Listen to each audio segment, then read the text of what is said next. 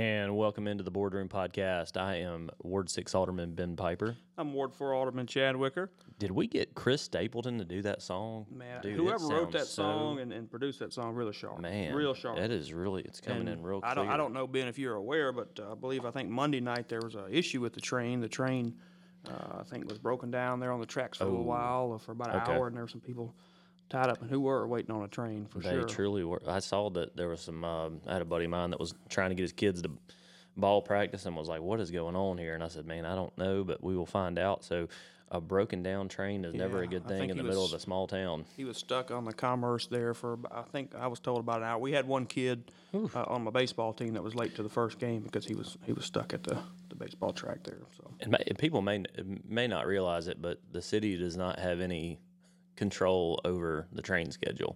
I, th- I thought that fell in Ward Six and they had all the control over the train. Mm, not Ward six, not Ward six. It might be Ward three. I think we passed or five.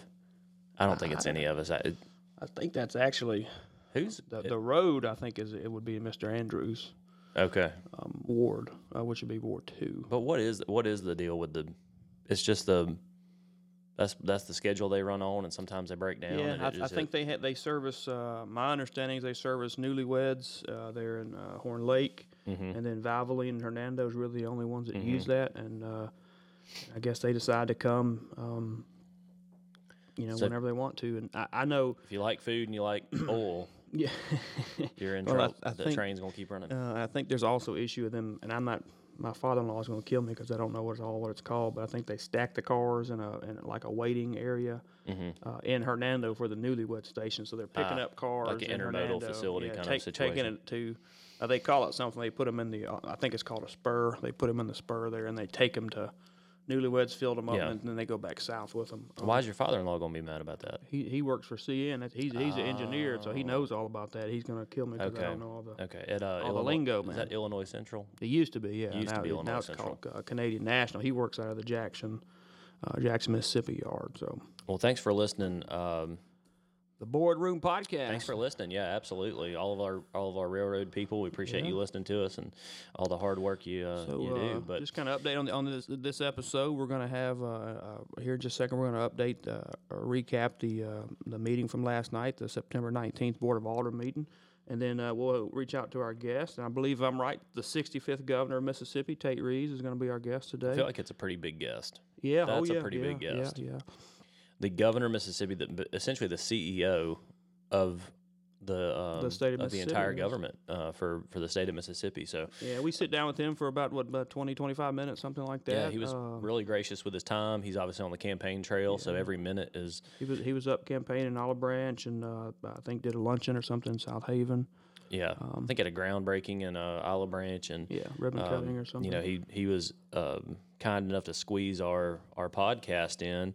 Uh, we interviewed him at Olive Branch City Hall. Um, That's right. In the um, what it was a, it was Jay, a, Jay like the- Nichols is their Jay Nichols, yeah, communications their communication director. at Jay's Jay's office. So uh, appreciate Jay for letting us do that recording there. So we'll have Tate Reeves me, on we later. gotta we gotta put some po- pictures. I think there's some pictures floating around somewhere. We gotta we gotta post some of those. Yeah, we've got pictures of us with with Tate Reeves as he kind of uh, shared a little bit about his background, um, also some of his accomplishments that he's had as governor of Mississippi as he's running for his second term, facing Democrat Brandon Presley.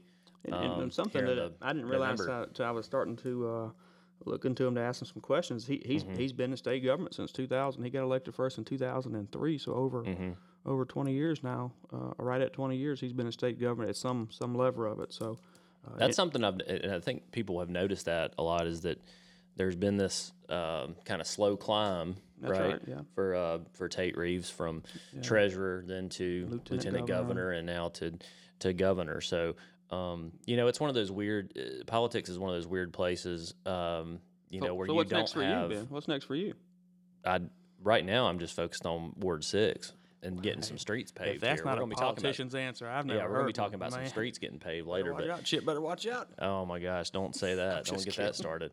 But yeah, the uh, it's politics is one of those weird places where it's not like um, any other position or any other situation where you know you apply for a job essentially as the CEO of government in Mississippi. Uh, it's not like you're the governor of a smaller state and then they give you the job in a bigger state. You know what I mean? You have to kind of um, there's no experience basically. There's no on the, the experience is every day when you go to work. Um, so it, that, that is the, that is the challenge of any uh, any highly elected position like that. But yeah, you know, he's he's the leader of our state. You know, he lives in the governor's mansion, and he's eating and breathing it every day. You know, trying to make Mississippi better is what I think essentially what he says. And so I wonder if they give you like a is there like a keypad to get in the front door? Is there some kind of that was a question I wanted to ask him, but I thought he would think I was crazy. Like I'd be like, is there like a special key they give you as the governor to get in the front door of the governor's mansion? is it uh, like a fingerprint or an eye scan, like a uh, movie? you know, I, am not sure he's he's as like the president where he gets dro- driven around all the time. But I bet he don't drive a whole lot. I, I, I would still want to drive. I don't I don't trust other people driving me now. I don't even. I've rode with you. Whew, I don't know if we trust you driving. okay. All right. Now, so one, one thing I got to say, my son's going to. So you have a son named Reeves. Yep. I have a son named Reeves. Mm-hmm. We interviewed Tate Reeves, and my understanding you named your son after Tate Reeves. That's not accurate. Huh? That's a that's a that's a uh, that's a fable. Oh, a That's a fairy tale. Okay. That is not true. Let's jump into it, Ben. What do you want to talk about first? I got the agenda. You want to just jump to the streets? I know you don't ever try to stay in order, so you want to jump into the streets Well, first? I go in terms of like what people want to hear most. Okay, So that way, if it gets boring, they can you know fast forward to Tate Reeves, I guess. But uh, so probably the biggest the biggest news is we looked at a list of uh, of streets that we would like to try to get paved. Um, you know, before the end of the year, uh, there's about 19 streets on here. We're not going to list them all off because that would be incredibly boring. But there's four of these projects were pretty large size uh, that were taken off um, to to push on to the spring or or maybe next summer, you know, depending on what bids come back at. But um, a lot of neighborhood streets on here.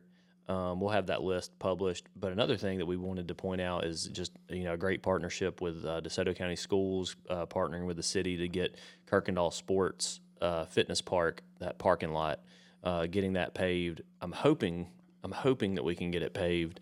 Um, you know, in the next 30 days. I don't know if that's possible or not. They're going to try. They're going to try to hurry uh, to get that done because we got the homecoming parade coming up, and that parking lot will be used uh, significantly. But uh, DeSoto County Schools appreciate them uh, splitting that cost with us. The cost of paving that parking lot about twenty seven thousand, so thirteen five for each each one. But you know, some of the ones that you may notice here, um, Center Street, I know right there where Hernando Baptist is, getting getting that street paved. That's about forty six thousand. Um, you know that that's one of the ones that has kind of gotten chewed up over time. Um, you know, for example, that's that's that's one of the ones that's on there. But we'll have that entire list posted. Excuse me. The in, you know entire paving budget for the city is over three million dollars this year. Three point three. Three point three. Um, a portion of that's going to be used Eight hundred thousand. hmm for what? Renaissance Park. Uh, Yeah. They're gonna. Uh, we got a grant with the Miss, uh, Mississippi Wildlife and Fisheries, Mm-hmm. I think Commission or group or whatever they're called. Yep. Um, and we're gonna put some additional trails in there, um, and also a some some paving to get us essentially, if, if you're familiar with that park, to that ditch. Uh, so that'd be more. You have more uh, walkability there. You have a little. It'd be easier to drive. There'll be instead of you know driving back there on the gravel, you'll have a paved road now. Uh, and our portion of that's eight hundred thousand dollars. I think it's a total. Uh, I think I want to say three million, two point nine million something project maybe. I can't Yeah. remember. Por- so a portion of that a portion of that paving budget will be used for uh, matching that grant. Yes. Um, so to, that to leaves get a road us to get a road built further back into Renaissance Park, and I think essentially, yeah, yeah. And they're, we're still calling it uh, Wicker Wicker Boulevard, right? Ah, you know, Maybe. I always take the position gotta- you shouldn't name things after somebody who's still alive. You wait, you wait till they wait till they pass Yeah, away before you name stuff after them. It's a good policy. It's a But good uh, policy. so just seriously, so we, we have about two and a half million dollars to to kind of use on some discretionary paving, and I think essentially what the mayor did was each alderman kind of submitted a list, and it seems like most of what everybody submitted is getting done. Um, so we still have this this list that we were presented last night um, is only about a, a one point four uh, million dollar uh, worth of work, and so that we still have over a million dollars worth of work that we're going to do. I know none, my list is not included in this. Uh, the biggest thing on my list, just so to let my constituents know, we're going to try to get Terra Drive done. Uh, um, So that, that that's I don't think that's ever been paid since since that subdivision's been been built there. So there's some pretty rough spots there. We're going to try to get that done. Is probably the biggest one, but there are some other smaller ones that um, once we get the full list, we will we will post on our website. I'm sure the city will put it out as well. So, And one of the biggest things you can look at here, you know, when we talk about some of these these these bigger items that are on here, Memphis Street, for example, from Highway 51 to the Laurelwood subdivision, two hundred ninety thousand dollars. That's basically a mile of roadway. Um, that, that's know, needed badly. It's, you know, it's that- that- needed badly. There's commercial frontage there. There's neighborhoods. It's it's just something that's that needs to be done. Um, and it, it you know honestly the road was probably a little chewed up as um, you know neighborhoods have been developed back in there. Um, and just and, needs and, to you know be we've we, and we've I'm not trying to throw other other you know previous boards under the under the bus or whatever. They they did the best No. they could, but uh, for several years there, uh, there was just simply no paving done in our city. So we're really playing catch up, and uh, that's why we're investing so much. This is record amount of money every year we've put into paving. So um, keep keep getting there, and, and hopefully we get to a point where we can start maintaining what we have instead of just catching up to what needs to be done. and you'll see on you know so when you're looking at this list if you're listening to us look at the list on uh, on, on social media or whatever. Hillshire drive for example in, in notting hill is about 1400 1400 feet $70000 and then fairway oaks cove is 1500 square feet at $75000 so a difference of 100 feet is $5000 in, in terms of milling and paving um, that. So hopefully if people can understand that um, you know it is it's very expensive um, to get this stuff done. Um, the cost of paving is not you know has not gone down. Um, you know oil and gas prices are still high uh, and th- this is what it is. But it's important for people to note when you're looking at this list uh, number one number two number four and number seven if you're looking at this list those will be uh, in the next calendar year so in 2024 uh, within this budget year but in the next calendar year the rest of them we're trying to bid uh, together to get the best asphalt price possible and to try to get them moving forward as quickly as possible. So 15 of these 19 roads, uh, we'll tr- we'll try to get those uh, paved and taken care of here in the next uh, next couple months. And, and, and Ben, some people may may wonder why we were so adamant about getting a, a con- uh, rainy day fund or contingency fund built up. And the reason why is now we're able to do some of these paving projects in the, in the fall before the pants the the the the, the um, excuse me the uh, uh, plants close. Um, uh, because we have the money in the bank to do it. Uh, in- in prior years, because the way the, the, the money fell, they didn't start getting their tax money until uh, January, so they would sometimes have to borrow money from the water fund or whatever to, to kind of make the payroll till uh, January, February. And, and now, since we have a million dollars in our s- in our surplus account, we're able to get these done, and, and so we'll probably be able to f- uh, complete a lot of work this year just simply because of that, you know, being being a good, uh, um, good with the tax the tax dollars. All right, so that's I, I think that's enough on street paving. I think everybody's probably good on street paving now. But Reedy, Reedy what else do we have? Reedy Drive is not on the list.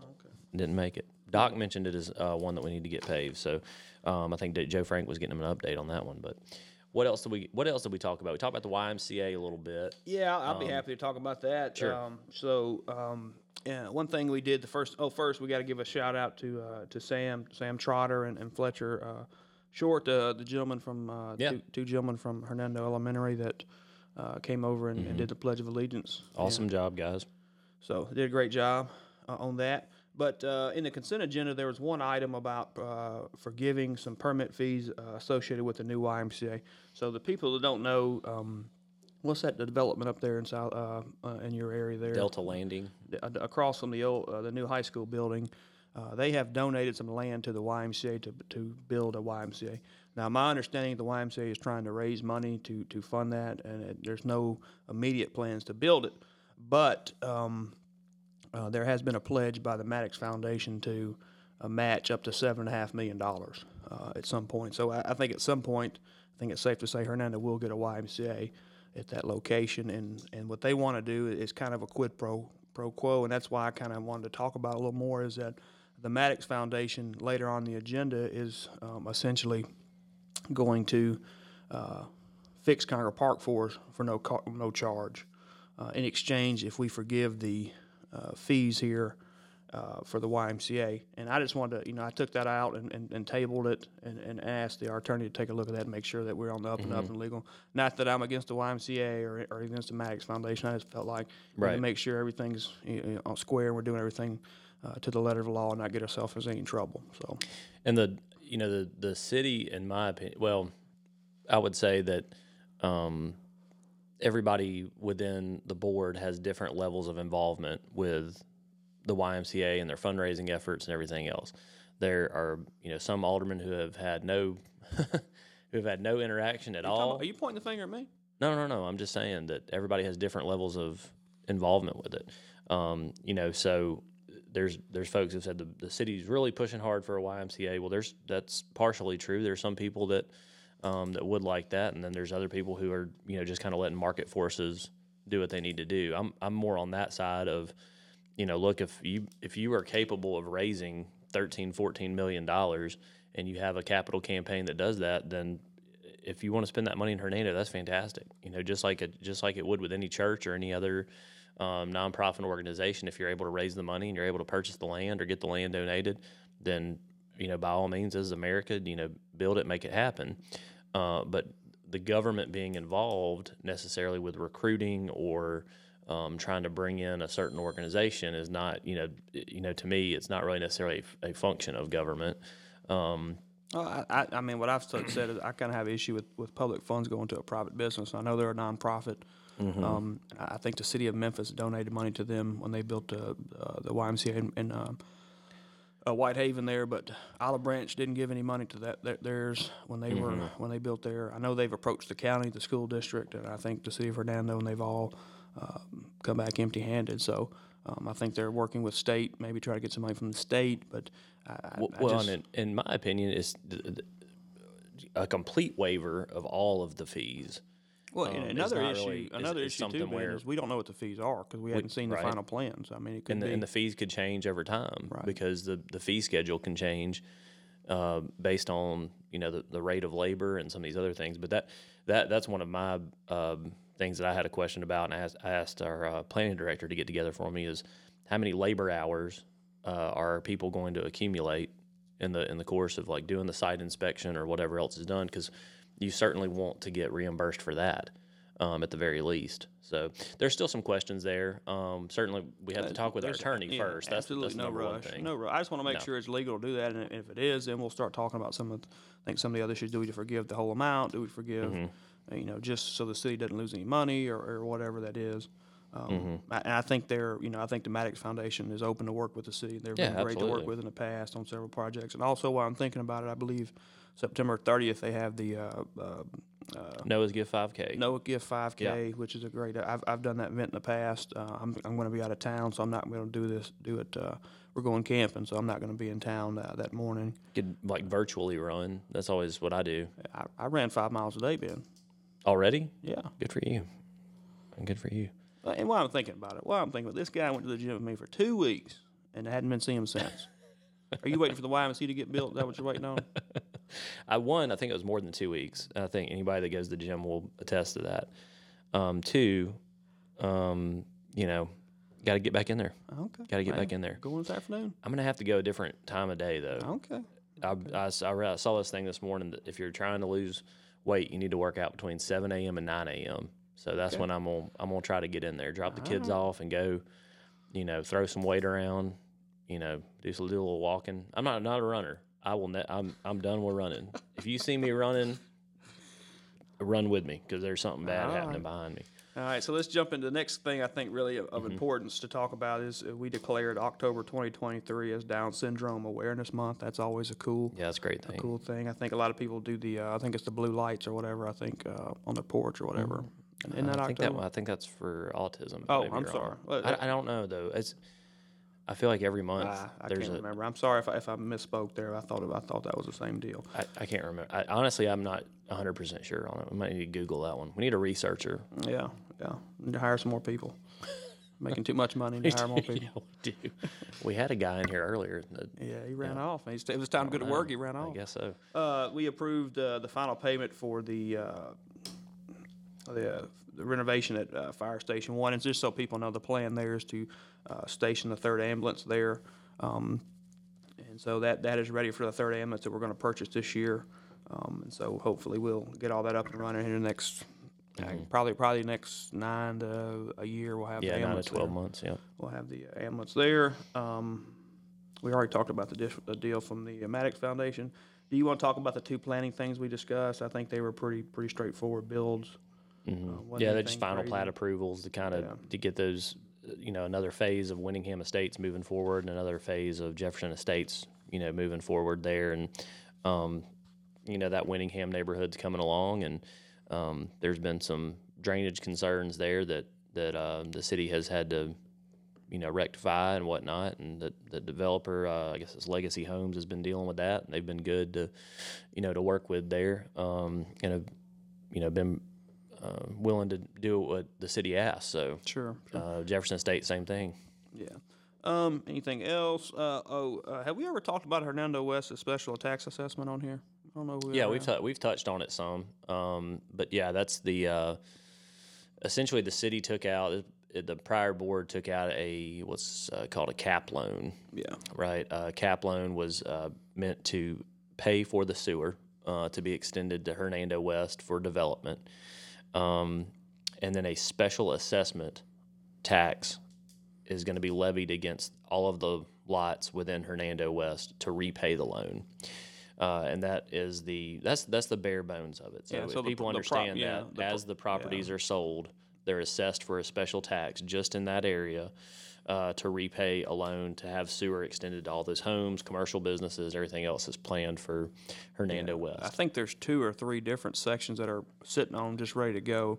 Um, I think it's just waiting on financing, but um, so essentially the property owner will pay, you know, the, pay that money back to. I think we got that through the state. We borrowed money through a state program, so they would pay money back to the state uh, by, by via their, their tax bill. And so whoever owns that property, I think right now Mr. Uh, Mr. Brown, Bill Brown owns that property. Right. Um, and so he essentially he, his taxes bill went up last night when we approved the uh, the final deal. And so as he as like you said, as he develops and plats that and, and, and rezones that property, the, the landowner then will pay a little more on their property tax until that until that bill's paid off. Basically, there's a, there was a public hearing to finalize Yes. uh, his tax bill and, uh, and and all the details with Right. it. Um, the the you know the horses out of the barn. He, he's the only point. one that owns the property already- right now, so there's right. nobody else to hear him but him. Right, So there's no. right. so It was it was already a it was already something that it, was just finalized more or less. yeah, but yeah. So and he, he put up uh, I think he put up a year's worth of the payment and all several different Mm-hmm, things he mentioned. So um, so we're good to go on that. Uh, really, uh, we can talk about the McIngvale sidewalk just a little bit. There there eventually Mm-hmm. will be a sidewalk from Walgreens to uh, just south of the I guess that south entrance of the school. Mm-hmm. Uh, Hernando High School, so just past the Magnolia Apartments, so the you know whatever the kids can walk, I guess walk to McIngvale or, or walk to walk Walgreens to and uh, commerce and yeah. you know, at some point, I don't know if it's the school's responsible or the city or whatever. We need to put a, if we're going to do that, we need to put sidewalk on the, you know, from the other side up to Dilworth. Um, Mm-hmm. And then I believe is Compelled Church putting some sidewalk up to Mm-hmm. to Dilworth on the other side. They are on uh, like the middle school side of Dilworth. yeah, there is some sidewalk going in there as part of the uh, the subdivision regulations um, that's required. There's still five acres of land at uh, McIngvale and Dilworth that has not been sold or developed. Um, that would that would complete that sidewalk from where Compel's property ends to uh, McIngvale. So um, that's why there's just like a sidewalk, just kind of in the middle of nowhere, right there. Sure. All right. Um, think that's about it, Ben. You got anything? How's soccer season? About Soccer season's going good. We're uh, we got three games left uh, and twelve U and two games left in six U. So we're we're staying busy with that. Um, Some, someone said there's a video floating around of a cartwheel or something. yeah, so I did a um, I, I kind of you know made a wager. I or, call it uh, a half wheel. What I saw was not a full cartwheel. You Yeah, it was more of like a round off. Um, if you're familiar with that. Um, and I'm round and I'm a little off, so round off it makes sense. But yeah, the um my t- my team, I I told them I they weren't really being very aggressive. They weren't really you know scoring a lot of goals. We were scoring one goal, two goals, whatever. Playing really good defensive soccer, whatever else. And I said, listen, now we got to get more aggressive, girls. We got to start scoring some goals here. And I was like, listen, if y'all win by three goals or more, I'll do a cartwheel after the game. And they Got thought that was hilarious, right? next thing you know, they're just pouring it in. Um, you know, team won five to two, and uh, you know we made it happen. So five to two, man, strong. Strong. They they, play, they played really well, and the other team, you know, we have a really really balanced uh, league in 12U girls. There are a lot of really talented girls in there, and you know, I'm sure some of them are going to head on to competitive or you know playing middle school or high school or whatever else. Miss Miss Jeffries? Does she have a team there? Blair. Okay, she, her No, kids are a little older now. Yeah, I'm, I'm. I get to avoid playing playing her. She's a, she's a soccer mastermind. I don't. I'm, she it would she'd be on the other foot there. She'd be the one doing the cartwheels after the game. For the, she was coaching against me. no doubt about that. She's she's a good one. But Um, we got the uh, you got The- baseball starting. baseball start. We had our first game Monday, and we didn't we didn't show up. We're still we still to get a little rust. We got to get the rust off. Um, we we um, I mean, we're playing you know we're playing six U this year, so it's basically three strikes and you're out. And I, Mm-hmm. Am the pitcher, and I had a pretty low ERA. Uh, a lot of strikeouts. Yeah, Greg Maddux. yeah. We, you know, anytime you play five innings and six U's, a lot of people getting out. Yeah.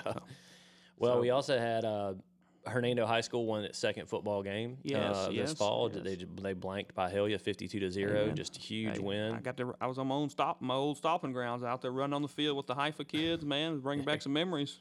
you had the Give me uh, some shoulder pads. There you go. They had some of the, um, I think even had some of the freshmen come in later in the game and and uh, complete some passes and get some touchdowns in there. So, um, you know, Coach McCann, congrats on win number two. They got Yeah, Center Hill coming up, um, and then they get into district play. So, uh, a lot going on with Hernando sports right now. Do we want to talk about the jumbotron project at all? Is that top secret or? Man, I, you know, it's still really early. It's still still a lot of discussion going on there um, with the new with the new high school, the new football field, um, kind of what that stadium's going to look like, what kind of amenities it's going to have. Um, so a lot of discussion still going on there. But um, you know, the uh, volleyball team is uh, continuing to do well. I think they- uh, they beat Oxford last night, right? Boom. I, I, I have to believe that's right. Um, Yeah. You know, just clicking right along there. And um, Soccer starting up. We played in a soccer tournament the other day. hmm hmm Yep. Uh, That's right. A golf tournament, a little fundraiser for them. So um, and basketball's right around the corner. So, folks, it's it's it's that that time of year. It starts getting a little crisp in the morning. Uh, you know, get get your uh, get your uh, pullovers out and be ready to go. But that was perfect running weather right now, man. You gotta, gotta get out there and run in the mornings. uh, I'm gonna walk. I'm gonna walk. That's all I'm doing. Well, we'll uh, uh, we'll end it there, and we'll get ready for our guest, uh, the 65th governor of Mississippi, uh, Tate Reeves.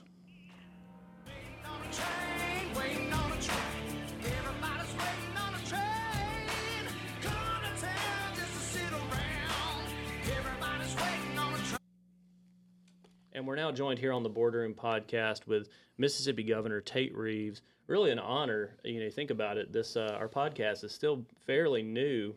We're just we're in our second season here, and we have the the CEO of the state joining That's us here, right, Chad. that's It's pretty pretty uh pretty awesome. But uh, Governor Reeves has has served the uh, the state for nearly 20 years. Uh, was elected as a, uh state treasurer uh, lieutenant governor for two terms, uh, treasurer for two terms, and is now running for his second term uh, as governor here in the state as a, as a Republican, of course. Uh, everyone knows that. But uh, Governor Reeves, thank you for joining us here today. Well, what a pleasure it is for me to be on. Absolutely. So, you know, of course, we've, we've talked about the, uh, the the public service and the, and the offices that you've held.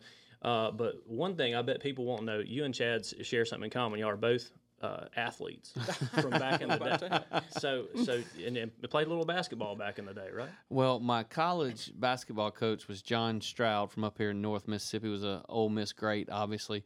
Uh, he would probably argue that I wasn't even an athlete back then, but I will tell you, I'm definitely not an athlete right this moment. Um, having been on the campaign trail for the last four or five months full time, uh, it's kept me busy. But look, I, I love sports. I think um, I, I'll never forget during the pandemic, I was the first governor to say that.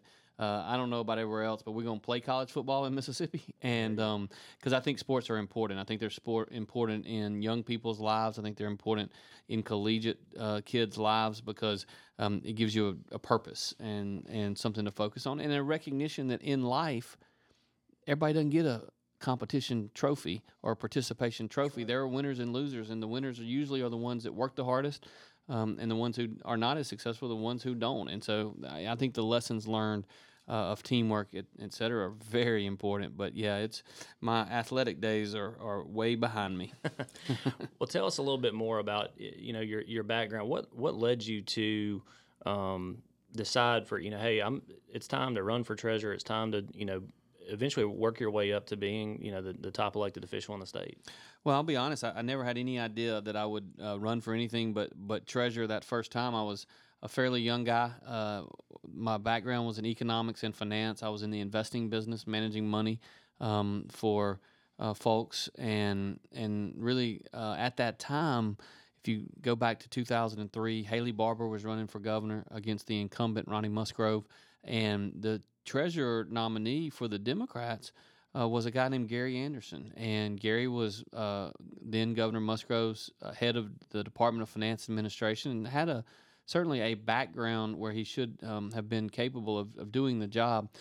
Mississippi was in the f- worst financial shape we'd ever been in. We had a budget hole of seven hundred and twenty million dollars, and that was on a three point six billion dollar budget. You guys are in um, in city government. You understand just whatever the size of your budget is. Just think being in a twenty percent or twenty five percent shortfall, and that's where Mississippi was. And so I saw that um, Haley was running. I never met him when I qualified to run, but I knew that he probably needed a a, a wingman that, that that was a conservative, first of all, a fiscal conservative, but also that understood, hey, here's if we set towards a path, we can't fix this overnight, but if we set towards a path to fiscal sustainability, that's what will be best for our constituents. That's what will make Mississippi thrive. And it's kind of fun to look back and think about those times because I was really singularly focused. But as I think about where we are today, the best financial shape we've ever been in. That's right. The best fiscal shape we've ever been in. Um, it, it shows that conservative leadership works, and and I think that's uh, something that I'm I'm really proud of is that um, we were able to not only uh, bring a wherewithal and a uh, a know-how, but also able to convince other um, elected leaders across the state that this was really important, and because of that, that's why we are able to do some of the investments in infrastructure and education that we're able to do now. Talk, talking about education, I think you're a product of Florence Public Schools. Is that correct? And um, you know, the third grade reading grade was a uh, reading gate was a huge thing. And you want to talk a little about your achievements in uh, education over the last you know term, and even when you're lieutenant governor? Well, I will tell you, it's it's it is the greatest accomplishment in um, the last 25 years in Mississippi, and you could argue from a public policy standpoint. I would argue that the the greatest accomplishment in the conservative movement in America has been the overturning of Roe v. Wade Yes. um, and the protections of life. But the greatest um, policy accomplishment and just absolute movement has been what's happened in public education in Mississippi. I'm a graduate of Florence High School. Uh, go Eagles! But you know, I had heard for. I had heard my whole life that Mississippi was last in education. Mississippi's 50th in education. And, and I never believed it because I got such a good education there in South Rankin County schools, much like DeSoto. Sure. We had great teachers. We had, but but there were certainly when the other side was in charge, there were statistics that one could look at and say, okay, maybe we are last. Well, what I'll tell you today is that Mississippi is last no more. In fact, if you look at fourth grade reading, and by the way, this is all because of conservative policy that we've enacted. And again, yet another uh, data point that conservative policy works. And um, and so we, we enacted uh, a legislative reform package when I was lieutenant governor in 2012 and 2013.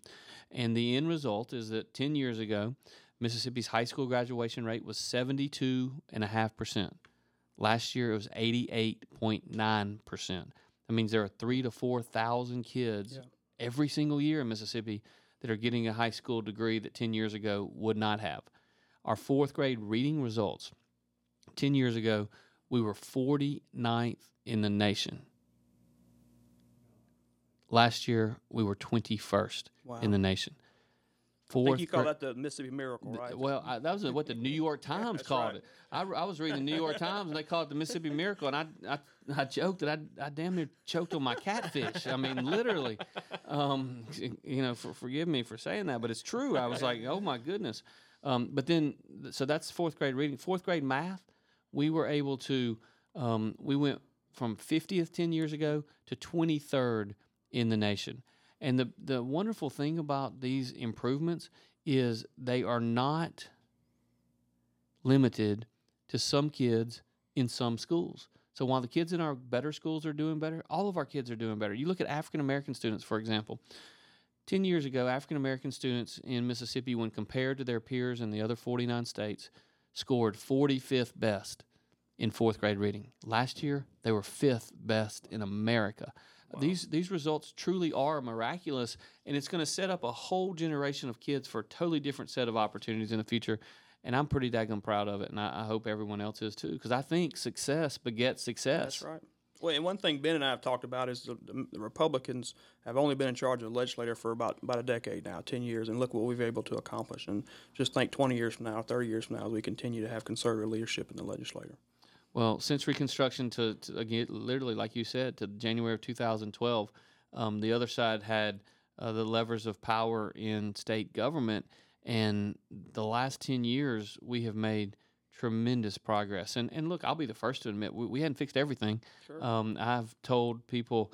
Uh, along the campaign trail, that look, we've made a lot of progress in a lot of areas, but we got more work to do, and, and that's exactly um, the, the way I approach it, and, and we get up every day focused on doing that, and, and we'll continue to do so. and so we we have talented, smart uh, kids that are they're going through the public education system here in Mississippi and the private education system as well.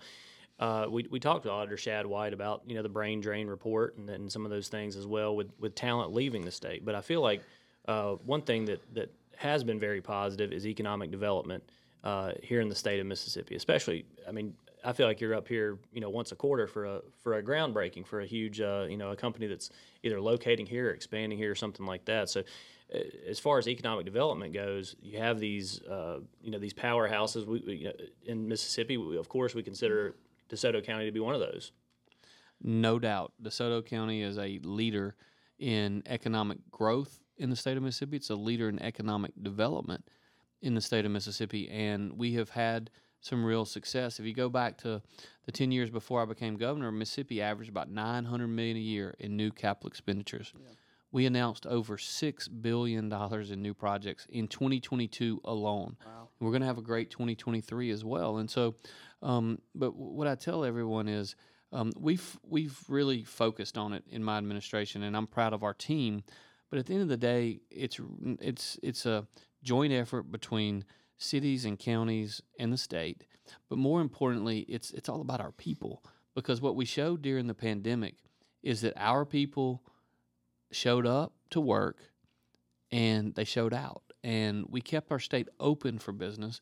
And there were CEOs all around the country and all around the globe that said, Hey, I'd like someone like those folks from Mississippi working for me. And so we're getting a lot of opportunities because of that. And, um, and, and we do have great places uh, like right here in, in DeSoto County to, to not only invest capital, not only create jobs, but actually raise a family and great schools where kids can go. And we've got some pockets uh, of that. You know, you, you talk about the brain drain. It's cer- certainly something we have to continue to to battle. I, I would submit to you, it's it's uh, it, it's not as it, it's uh, it's like everything else in government. You know, when from the outside looking in, it seems pretty simple, right? Just snap your fingers and fix it. Um, but the brain drain is complicated. It's real. It does happen. Um, and it really happens with a lot of our talented young people who want to live in metropolitan areas. And so um, I, I, tell everyone, you know, um, the kids that are graduating from our colleges and moving out of state, they're not going to rural Kentucky or rural Tennessee. They're going to Nashville, Dallas. Nashville, Dallas, Atlanta. And so when we think about that, I think, and, the way I describe it is a lot of them do not want to ride a car to work. They want to ride an elevator to work That's right. and uh, and they want to be able to do what they want to do at night and walk and walk back to their downtown place. And so we've got to do a better job of working towards that. Um, some of our uh, communities is one of the things I, I love to see in in DeSoto County, whether it's uh, in in Hernando or Olive Branch or South Haven, but the developments that are redeveloping downtown areas, I think, are going to help. Uh, it's not unique to here. I mean, you can go to Corinth, you can go to New Albany, uh, you can go to certainly um, Meridian and Vicksburg in central Mississippi, Brookhaven, and Hattis, and of course all the college towns, Oxford, Starkville, and, and Hattiesburg have a, a, a, a vibrant redevelopment. One of our challenges is that um, we, we've got work to do in the city of Jackson. It, it should be the the one area that is competing with the larger municipalities, and and it's the reason that I've been a proponent of making sure that we invest in um, state law enforcement there in the city because Capitol Police. uh, Capitol Police is a uh, it's hugely important because we've got to make sure that we protect the investments that we already have. But I, say all that to say we've got more work to do, but I also want everyone to understand that, you know, the the 2020 census came out, and the census basically said that Mississippi's population from 2010 to 2020 was flat, and then they about 120 days later came out and said, "Here's our corrected report." And in the corrected report, they said that Mississippi was the third most undercounted state in the nation, and that we really grew by 4.37% in population. So we really saw about 125,000 new people uh, grow into the state. Now we've had huge population movements. You know, there's there's been a whole lot of people, and I'm sure you know some of them that lived in the North Delta, maybe that live in DeSoto County now, or they live in Oxford now. There's been a whole lot of people in the South Delta that maybe live in Madison or live in Rankin County now. Um, so there's been some population movement, but we have seen population growth. And I will tell you, with all of these new businesses coming into uh, to this area, um, the people are going to follow because people follow good jobs. People who want to work, and those are the kind of people you want in your state. The people who want to work and want to have a good job and have good skills, they're going to find those jobs, and and um, and and that's good. And because we find ourselves in a spot now, as you all know, that for the fifth consecutive month in July, we had the lowest unemployment rate Yeah. in state history, and um, and that's again, it's a it's a credit to um, our job creators, and it's a credit to the economy here in our state.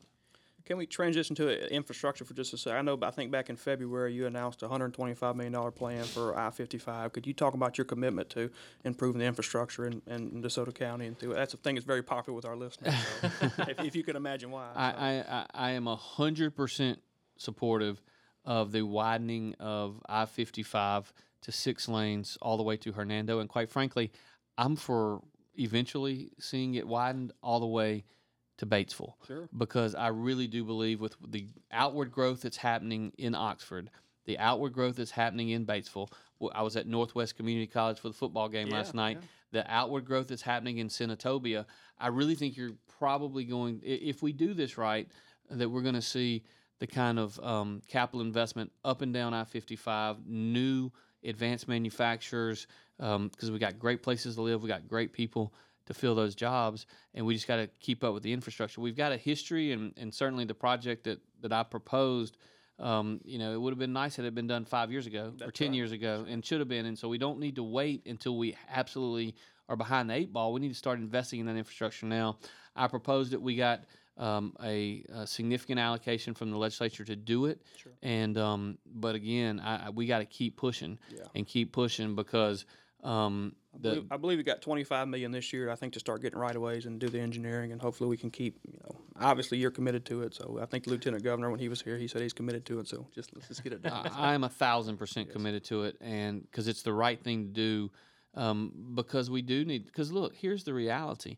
Um, you look at, I mean, DeSoto County is an absolute gem, but we're seeing significant capital investments in Marshall County and in Tate County. And Marshall County, a big part of that is because I two sixty nine is open, and so you got people who live in Hernando and they can be in a job in in North Marshall County Yes. in a very short period of time. And so it's um uh, that infrastructure is critical. Um, there's a, there's other infrastructure projects that we, we want to continue to work on, but certainly the widening of I-55 to south of the Hernando exit uh, is is a critical critical piece of that.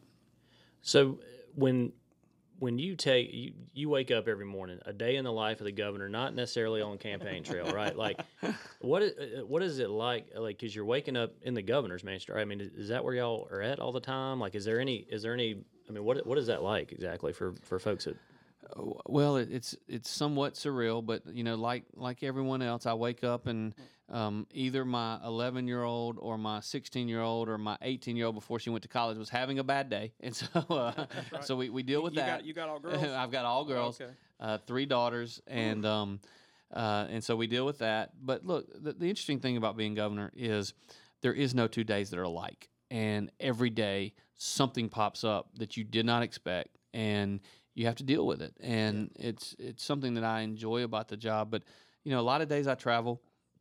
We we did sell our residence in Rankin County and move into the, the governor's residence, and um and you know it's it's like anything else in life. It has pluses and it has minuses because the governor's residence is really a, an apartment on the third floor of the governor's mansion, Sure. and the governor's mansion is a museum where that has open to public tours. Um, it is also an office building.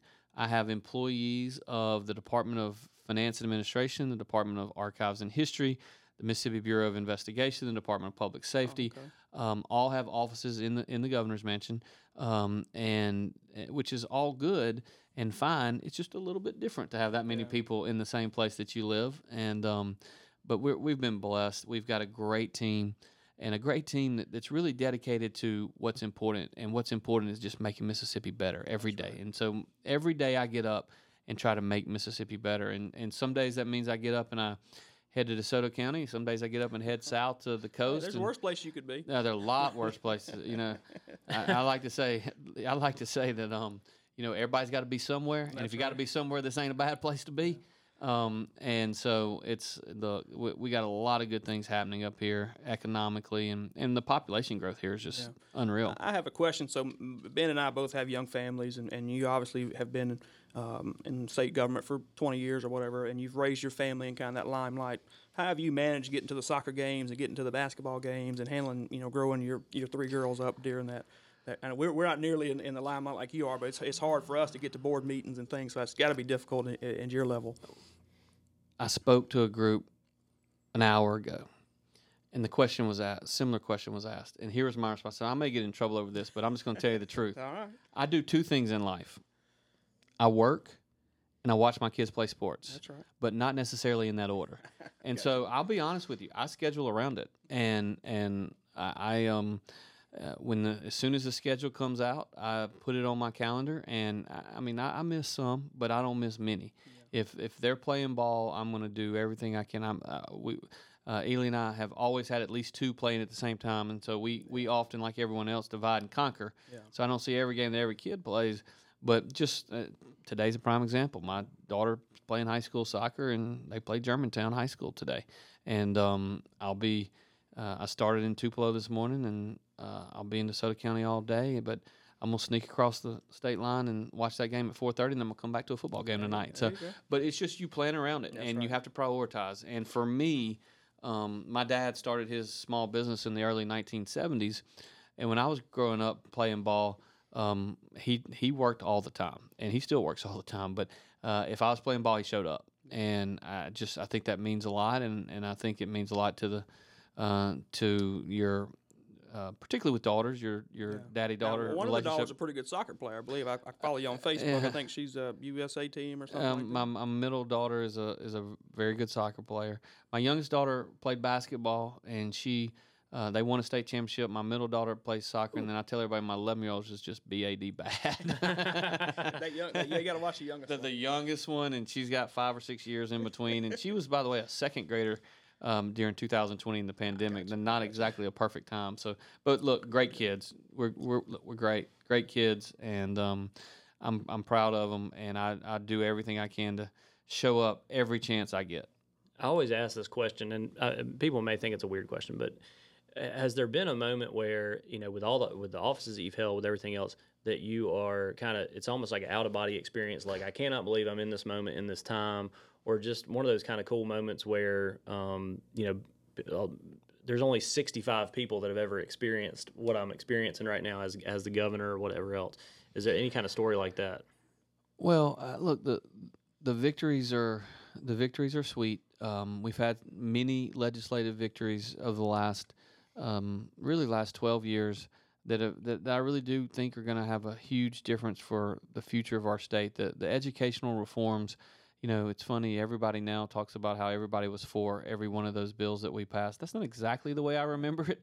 Um, there were some on the other side of the aisle that were that fought us pretty hard, but for me, it is the I, I truly believe that success begets success, and to see our kids go from 49th to 21st or from 50th to 23rd, it just gets me so excited about what we're going to do next. You know, where we're we going to go next? Because to me, 50th wasn't good enough 10 years ago, and 23rd isn't good enough now. And so let's keep driving to do even better. And and honestly, um, to see the teamwork, um, you know, campaigns are tough, and we're obviously in the middle of an election year. And um, and the one thing that politicians get to do is is in election years um, tell things that maybe aren't exactly the truth, and we have no shortage of that in the governor's race this year. But that's okay, and you know I, I have the utmost confidence in the people of this state that they know that uh, what our record is, and and they know that Mississippi has momentum, and that this is Mississippi's time, and it's it's for us to take advantage of it, and and so to a certain extent, the answer to your question is every morning's kind of a surreal experience because who knows what's going to happen that day and who knows what's going to pop up. You know, just just natural disasters, for instance. I, I thought because as you know, I, I thought when I ran in 2019 that I knew what I was getting into. I had run a state agency as the state treasurer. I had been in a very high profile public policy position as lieutenant governor. So I thought I knew exactly what I would be doing every day as governor. And the truth is, I had no idea. no idea. Because that first year, going back to 1972, we had had four federally declared disasters was the most we'd ever had in one year. In my first 14 months, we had 14 and only one of those was the pandemic. And so, you know, it's it's one of those deals where you just expect the unexpected and and you get up and, and you try to make progress every day, knowing you're not going to make enough progress any day. And and that's kind of where we are. But look, I'm proud of I'm proud of Mississippi. I'm proud of what y'all are doing on the local level, and and I think working together, we're to continue to to really be a shining star in this in this uh, country. Yes, sir. I know. I know you're a busy guy. We'll, we'll kind of, I guess, cut it in it there. But we appreciate you being on the podcast, Ben. Yeah, we we greatly appreciate the time. There's only so many hours in the day, so we, we certainly appreciate you giving us some time he's got a football game to get back to. here. Yeah, absolutely. Anything else you want to add? Who, who's before we- Germantown? Who they playing? They're, Uh, Um, my, my daughter goes to Jackson Okay, Prep. oh, Jack- yeah, Jackson so Prep, it's a soccer game at, at four thirty, and then I'll be back down here. Um, but I went to the Northwest football game Yeah, last night. That was awesome. Um, had a great time. They got great facilities, and we what they're several, doing. We got several of the players uh, from Hernando area that play for North. The kicker is, is Corey Usselton's son. I don't know if you. Uh, I, I, Jackson well, I know he made two field goals Yeah. to um, start the game yesterday. So. Um, so no, look, life is good. Thank y'all very much for what y'all do, and anything we can do to be helpful, always sir. reach out. Appreciate it. Thank, Thank you. All right, that was Governor Tate Reeves joined us here on the Boardroom Podcast. Uh, Chad, I guess that's the high water mark for us. I don't know if we. What, what- what's the next? What's the next level up? I don't know. That's that was. Maybe that we get pretty- Donald Trump next. I don't know. I'll, I will reach out to him. I'll email him and see if he responds. Uh, we certainly enjoy y'all listening into the Boardroom Podcast. We had Governor Tate, Re- Tate Reeves with us here this time, running for his second term as Republican governor of the state of Mississippi. Yeah. No, what's election day? November Seventh, seventh, seventh. So cash your vote for Tate Reeves. Make sure uh, you make sure you make sure you get there. Uh, if you can't get there on the seventh, make sure you get there before then. That's right. Uh, but that's all we've got for you this week. We'll have uh, another exciting guest for you here next time. Uh, but for uh, Ben Piper, I'm Chad Wicker. Thank you, Governor.